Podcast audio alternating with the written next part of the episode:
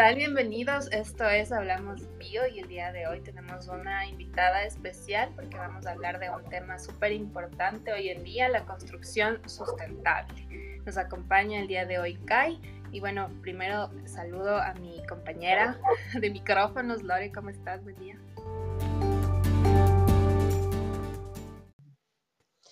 Buenos días, Patti. Buenos días, Kai. Súper contenta de estar nuevamente con con Kai en este espacio.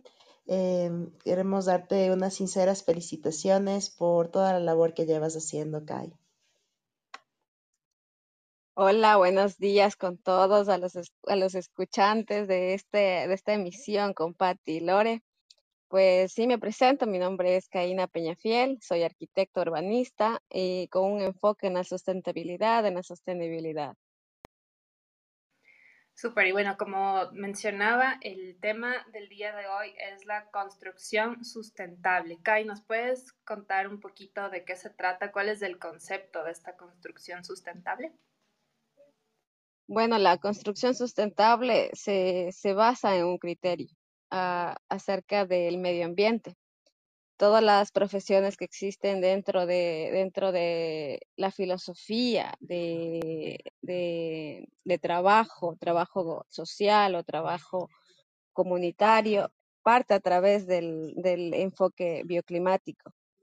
Consiste también en el uso de los recursos naturales y también del uso de materiales amigables con el medio ambiente la construcción sustentable, para, para este caso, nosotros eh, debemos plantear criterios como resiliencia, criterios de adaptabilidad y también, y también tener en cuenta que la construcción sustentable son edificaciones, son, son, eh, son implementos que ha creado el ser humano para el confort de cada uno de ellos.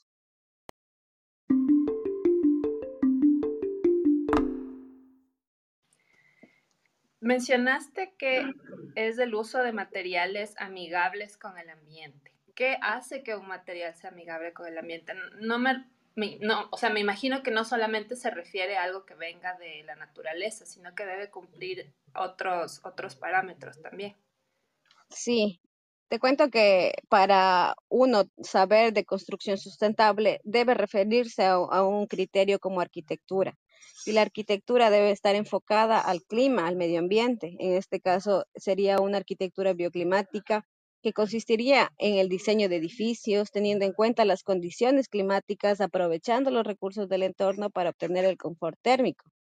De esta misma forma, debemos ser más resilientes, yo había hablado de esto, que significa que eh, es una capacidad que tiene eh, la arquitectura, en este caso, de recuperarse rápidamente a las perturbaciones o ocasiones por el ser humano.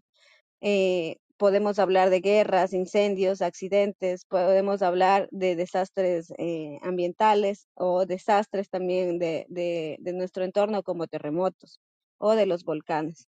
Y de la misma forma ser capaz de ser modificado y de adaptarse al ambiente. ¿Por qué hablamos de esto? Eh, la arquitectura sustentable, nuestra visión en el mundo es preocupante por los niveles que ha alcanzado la crisis ambiental. Me gustaría aplicar la manera en la que los arquitectos deberían incidir en la lucha contra la crisis ambiental. Sabemos que desde el ser humano, desde que el ser humano hizo presencia en el planeta, empiezan factores que van a, a crear un cambio ecológico a nivel general. El ser humano es es el causante y será el causante de su propia destrucción. Si no, detiene, no detenemos esto, esta aceleración del proceso de destrucción de la biosfera puede ser antes de lo previsto la desaparición de la vida humana en el planeta. Y les cuento que a través del crecimiento tan grande que ha tenido los factores humanos, las ciudades y, las capas y las capas de concreto, que son exactamente todas las cubiertas de calles, edificios, parques que se extienden en el planeta, debemos analizar que, eh, que forman parte de un 40 o 60% de emisión del CO2, que es producto de la construcción, el uso y el desarrollo de los edificios. Y sin contar que cuando, cuando estos ya no funcionan, hay que destruirlos. Y los, y los residuos van a dar a zonas que van a ser afectadas ecológicamente. Es por esto que se llega a la búsqueda de, de sustitutos sostenibles para la construcción la búsqueda de materiales amigables con el medio ambiente, como me estás preguntando, Patti, es el uso de la construcción que va a ser necesario desde su fabricación hasta el consumo para compensar los efectos y, acción que contribuye a la degradación ambiental. Un arquitecto debe utilizar las técnicas favorables con el medio ambiente para reducir las necesidades energéticas de los edificios.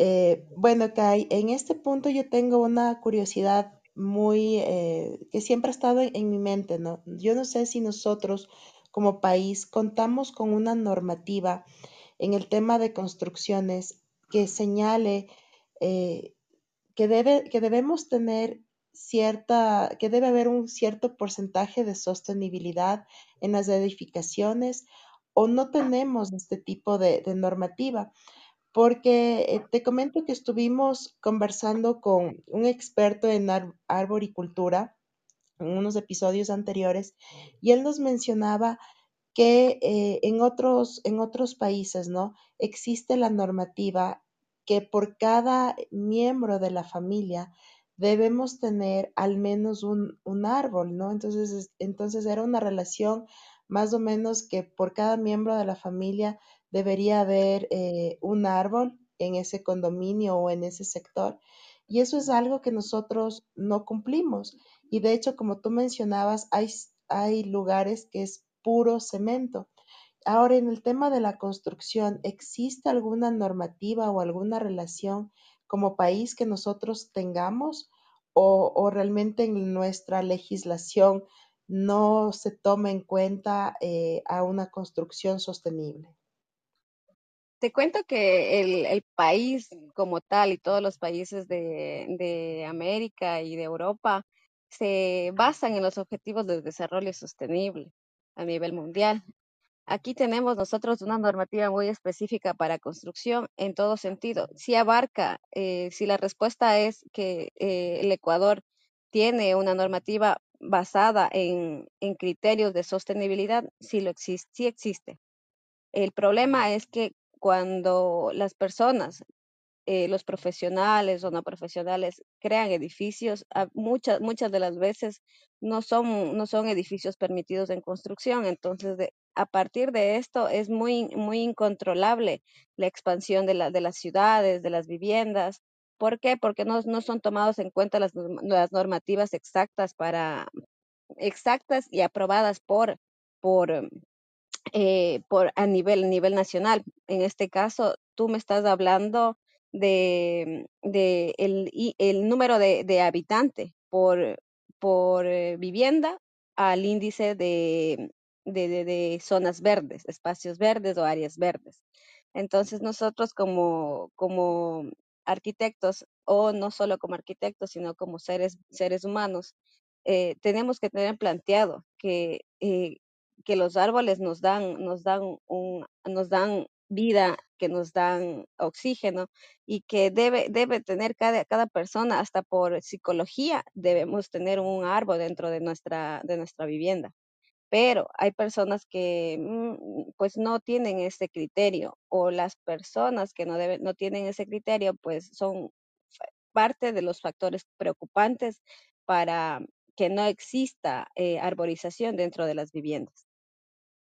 Verás, eh, te cuento que eh, tenemos en, las normativas eh, fijas de cómo se debe construir, qué se debe hacer, cuál es el índice verde urbano para el cálculo de metros cuadrados en el área permitido y eso está, y eso está dentro de, nuestra, de nuestra INE. Y sabemos que se debe construir de esta forma, ¿por qué? Porque todos los, los objetivos de desarrollo de desarrollo sostenible están incrustados en cada, en cada, en cada país, en cada, en, cada continente y se deben regir, pero no lo hacen, como yo ya lo ha contado tu amigo.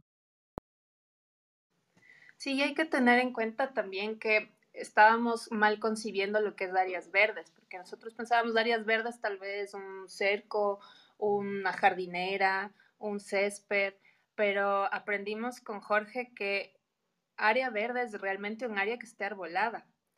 Y, es importante también tener en cuenta de que estas áreas arboladas no tienen que estar muy distantes de las áreas de vivienda, porque de nada nos sirve em, no sé, pues vivir en un edificio y que el parque o el sector verde más cercano esté a kilómetros. Ahí no podemos eh, beneficiarnos pues de los servicios que, ofrece el arbolado. Existen ciudades eh, que han crecido en, extensidad muy, muy acelerado, digamos Quito. Eh, la ciudad tiene un índice bien bajo de, de arborización dentro de la, dentro de la, de la ciudad. Entonces, eh, eso fue un factor bien preocupante que el, el GAT, el GAT de Quito se está encargando de, de, activar proyectos sostenibles dentro, dentro de la ciudad, como por ejemplo eh, la, la, quinta fachada para eh, recuerdo que, que, yo estuve en una conferencia que trataba de, hacer como jardines verticales en, los edificios para, para de alguna forma tratar de sostener eh, el déficit de áreas verdes en Quito. Claro, después de todo, un, jardín vertical sí ayudaría en parte a tener un aire un poco más, más húmedo y más puro, que sí beneficia. Claro, lo, que se trata es de, es de, minimizar los, los efectos nocivos, porque eh, Quito pues tiene un alto índice de contaminación y tenemos que pensar en la salud, en el ambiente, porque se debe salvaguardar el recurso como el aire, el agua y el suelo. Pero para que nosotros tengamos la referencia habitabilidad y ambiente en una relación de casa y patio, por un como, como un ejemplo, debemos nosotros tener en cuenta que la filtración del agua a nivel suelo debe ser, debe ser muy importante tratarla. ¿Por qué? Porque el, suelo debe, debe ser... Em, debe ser poroso, ¿sí? En, el, en este sentido de que debe captar las aguas lluvias en algún sentido. Y, la mayor parte de las ciudades están llenas de puro concreto. O sea que eh, puede llegar algún, algún evento sísmico cuando el suelo no se encuentre adaptado, no se encuentre para un, espacio para amortiguar y simplemente esté rígido, pues se va, va a colapsar ese suelo. Y es por eso que nosotros como, como normativa tenemos que estar enfocados en los objetivos de desarrollo sostenible. Kai, eh, ahora que tú comentas esto, para mí realmente es algo nuevo no tenía idea que teníamos una legislación que sí contemplaba aspectos de sostenibilidad. Y me parece sorprendente que teniendo la legislación no seamos capaces de cumplirla o de exigirla como ciudadanos, porque ese también es otro aspecto que debemos eh, despertar nuestra, nuestra conciencia, ¿no? Y, y no solamente someternos a lo que vayan a ser las, las personas, sino realmente exigir lo que dice también en, en, la Constitución, porque tenemos la Constitución que nos ampara para vivir realmente en un ambiente saludable. Y también está este tema que tú acabas de mencionar, eh, de las construcciones de todo concreto. Hemos pasado en nuestro país algunos eventos, eh, algunos desastres naturales que han dejado muchísimo daño.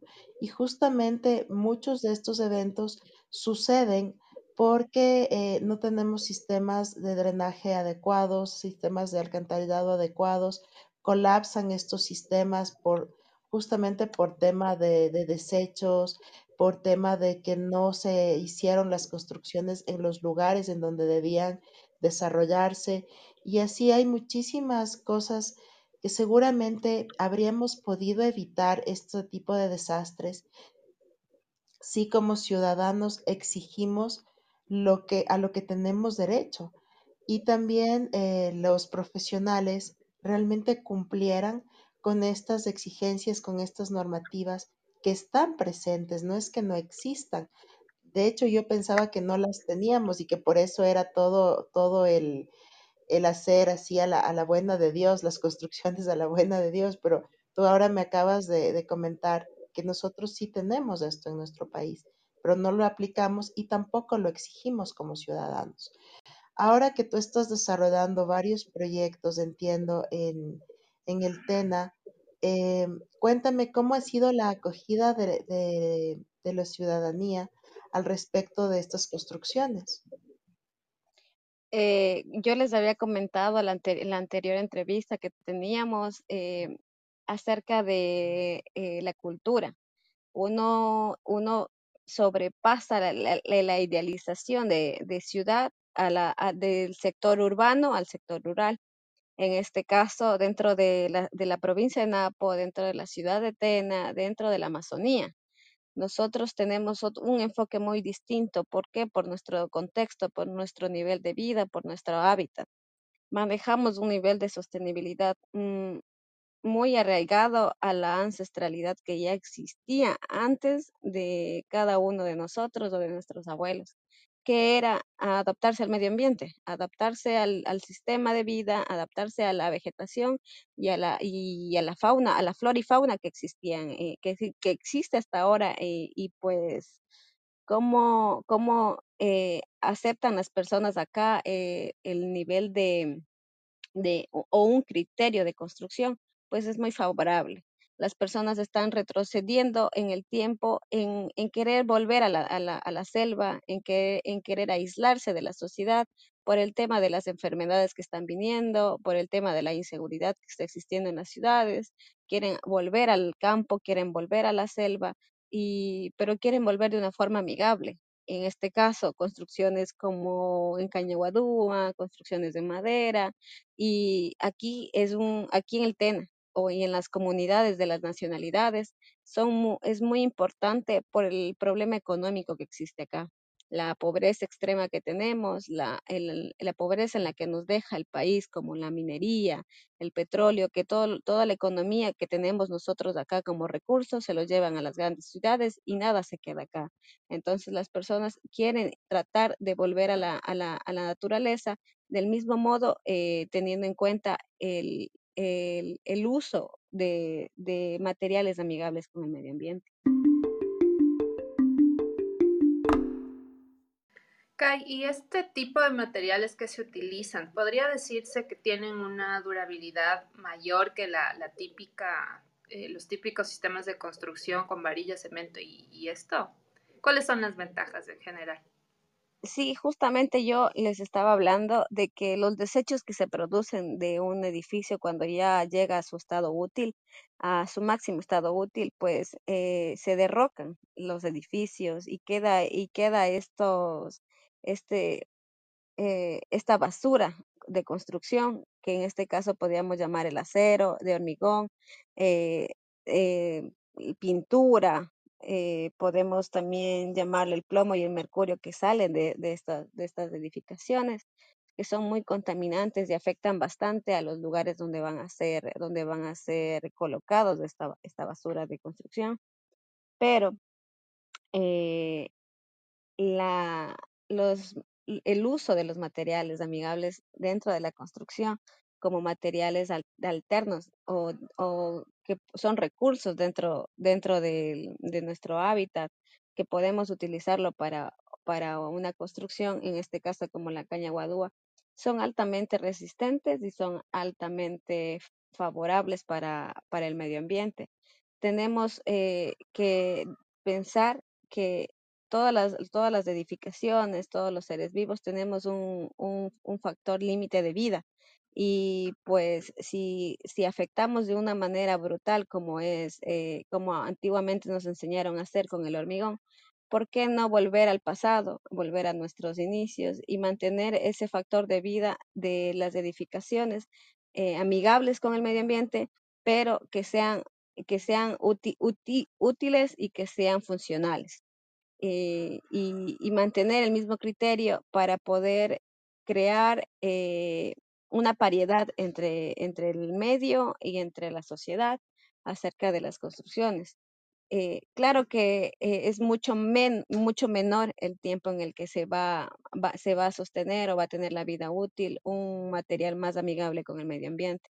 Pero tenemos que, que, pensar que entre el hierro y un ejemplo de la caña guadúa son materiales similares, solo que en resistencia.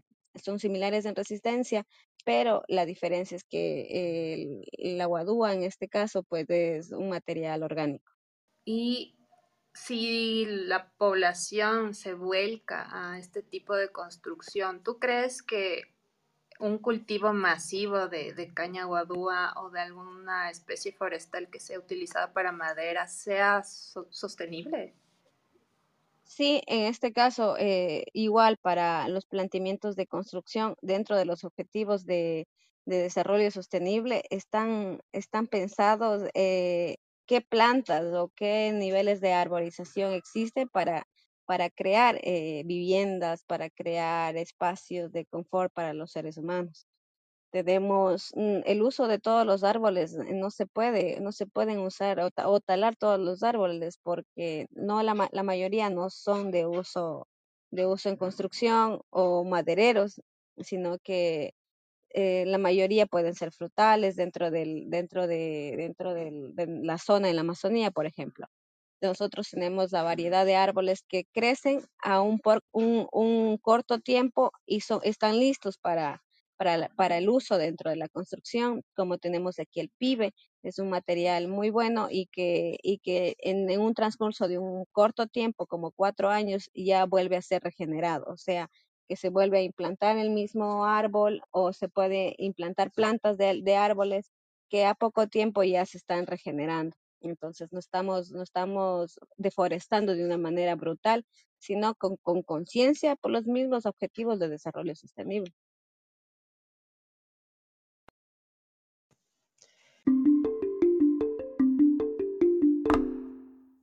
Súper interesante, Kai, lo que nos, nos comentas. Eh, yo quisiera eh, saber si esta migración a materiales sostenibles podría ser aplicada en las zonas urbanas, porque claro, en las zonas rurales de pronto es un poco más fácil si se quiere, si se puede utilizar ese término, pero ahora en las zonas urbanas, como está ya eh, el tema de, de, construcción, todo concreto, todo hormigón, podríamos ir cambiando de pronto progresivamente.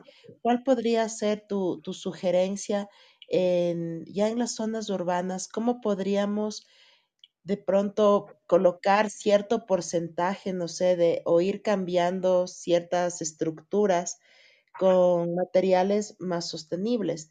Cuáles podrían ser estos y qué, en qué porcentaje podríamos hacerlo y qué sería lo más fácil ir cambiando, porque hoy por hoy en las ciudades, en las zonas urbanas, ninguno de los materiales, al menos que conozca, tiene esta, estas características de ser algo sostenible, ¿no?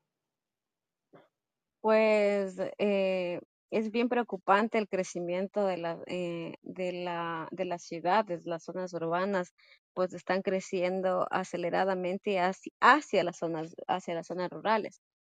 Y un criterio que yo tengo es que se debe crear unos anillos viales. Ustedes no sé si se han dado cuenta que las ciudades crean anillos viales como, como alternativas de salida pronta de la ciudad pero en realidad son creadas para eh, impedir el crecimiento de la ciudad o que se expanda el crecimiento de la ciudad.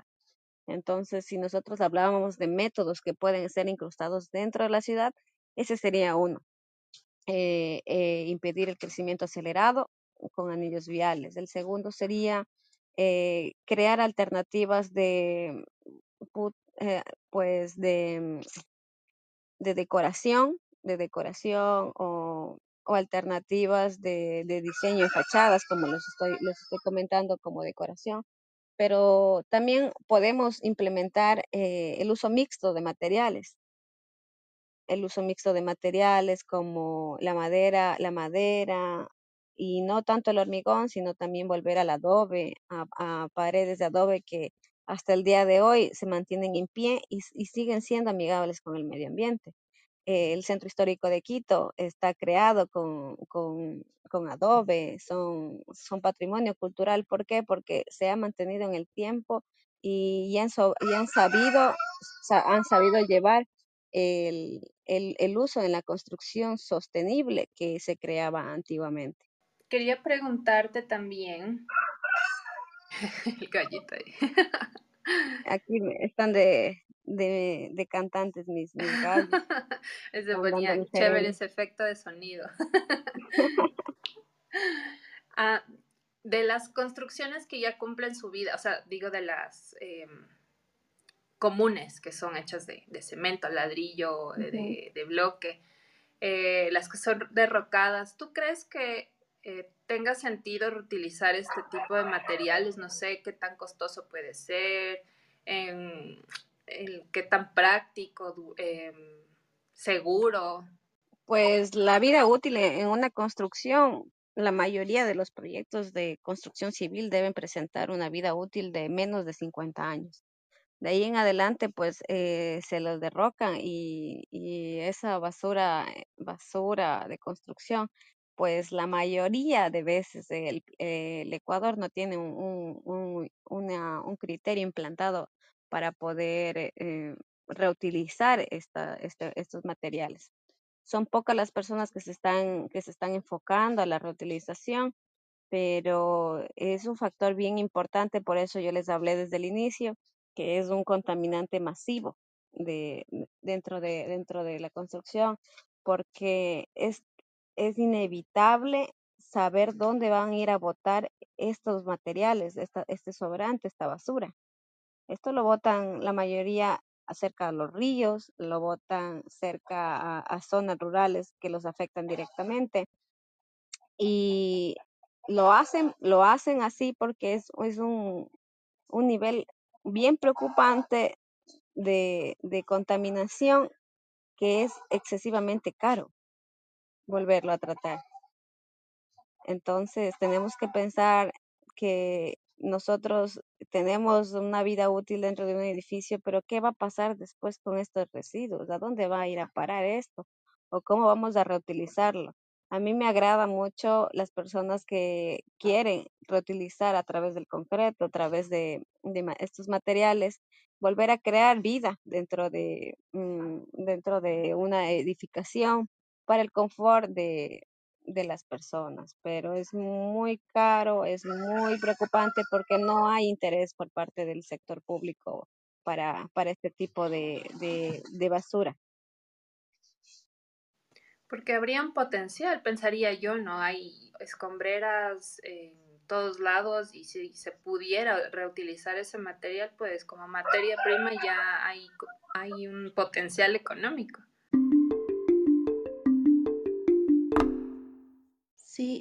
Justamente quería comentar que lo que nos cuenta Kai eh, realmente es algo que, fíjate, podría ser no solamente como tú dices, ¿no? Un una potencial materia prima, aunque entiendo al menos que el material de escombro muchas veces ya no puede ser reutilizado en otro tipo de construcciones porque ha perdido su resistencia. Pero al nosotros migrar, como decía Kai, a una construcción mixta, reduciríamos la carga de escombros o de desechos que van a los rellenos sanitarios o a las escombreras.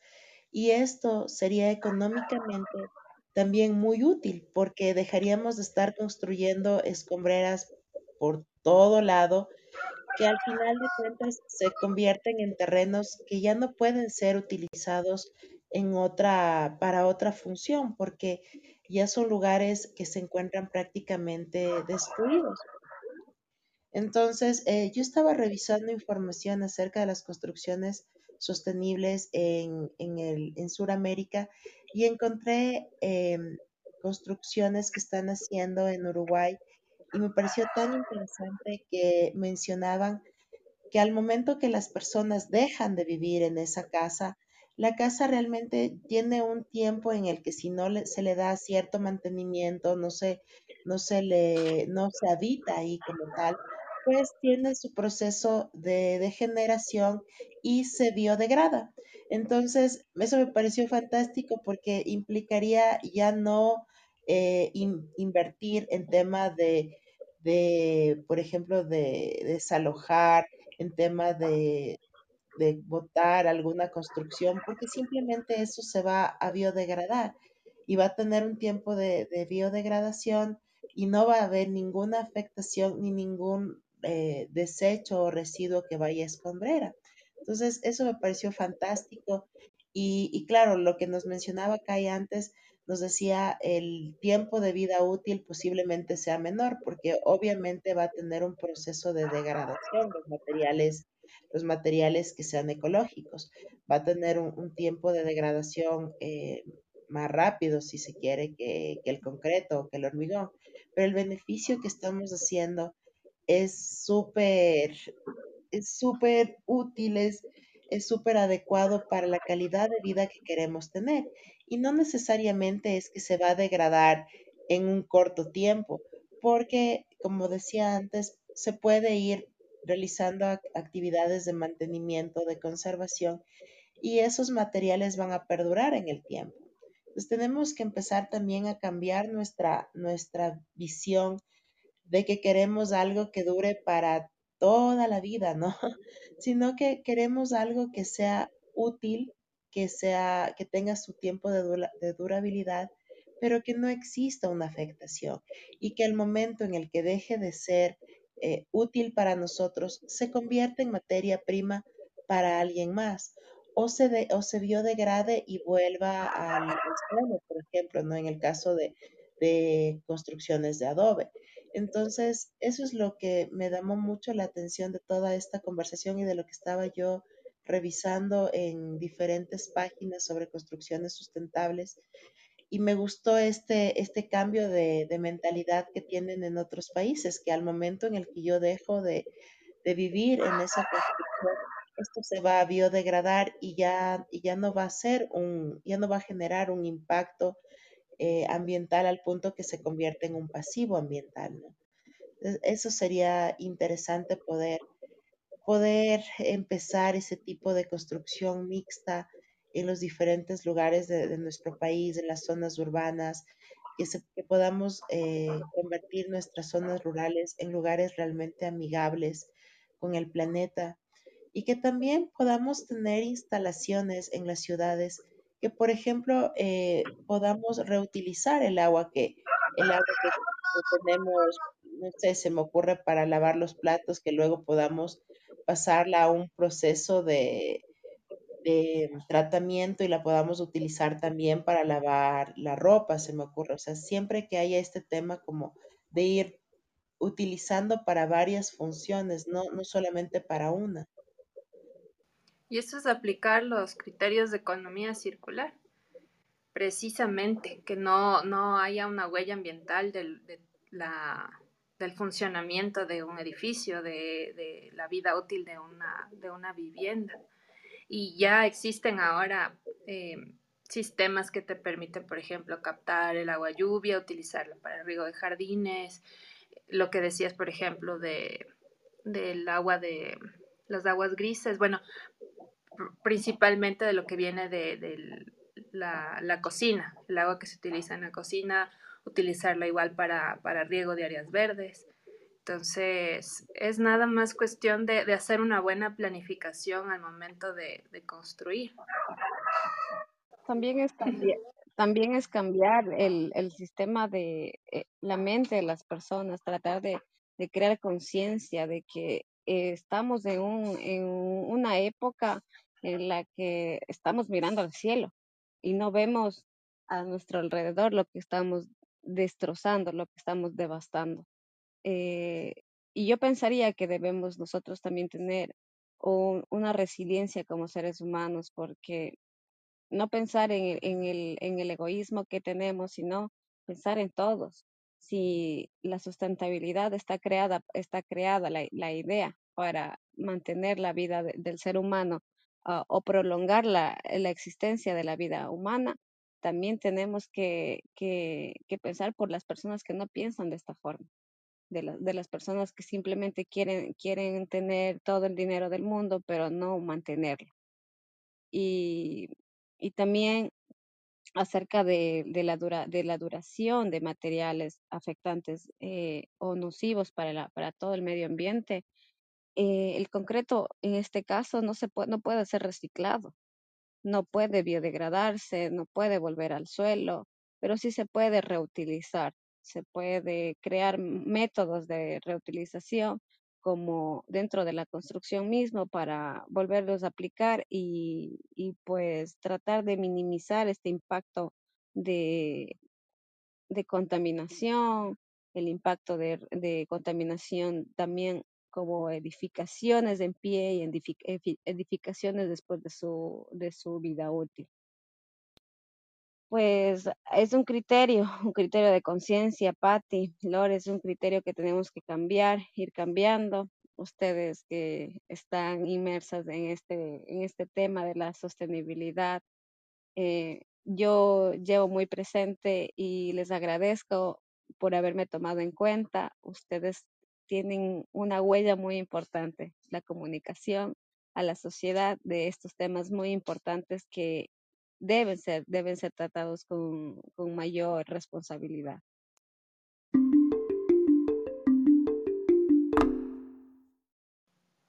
Muchas gracias, Kai. Y bueno, podemos ir cerrando ya. Te agradecemos un montón por, por tu tiempo. No sé si quieres darnos un, un, mensaje, una reflexión final, algo que nos quieras decir.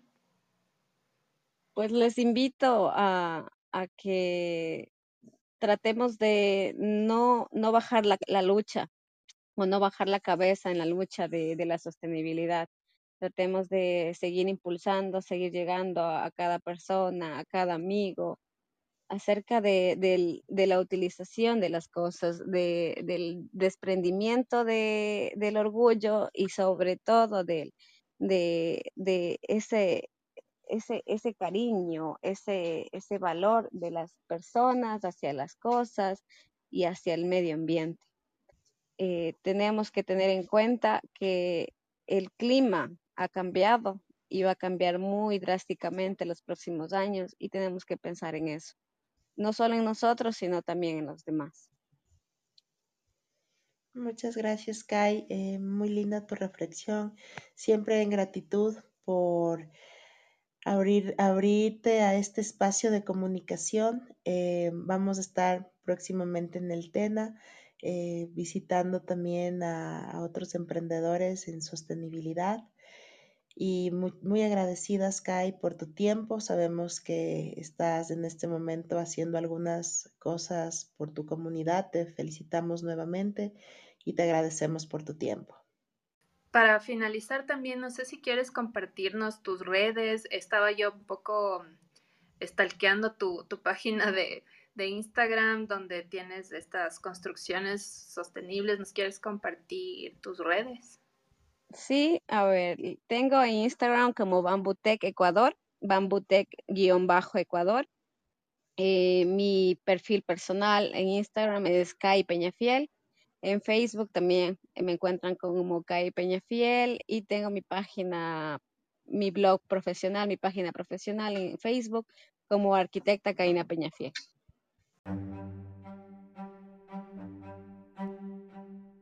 Chévere. Bueno, muchas gracias nuevamente, gracias Lore y será hasta la próxima. Recuerden que cada lunes pueden escucharnos con un episodio nuevo en Apple Podcasts, Google Podcasts, Spotify. No se olviden también de seguir nuestro canal de YouTube, Muyu Alma, y será hasta la próxima. Gracias. Gracias, Lore, Patti. Bye, bye.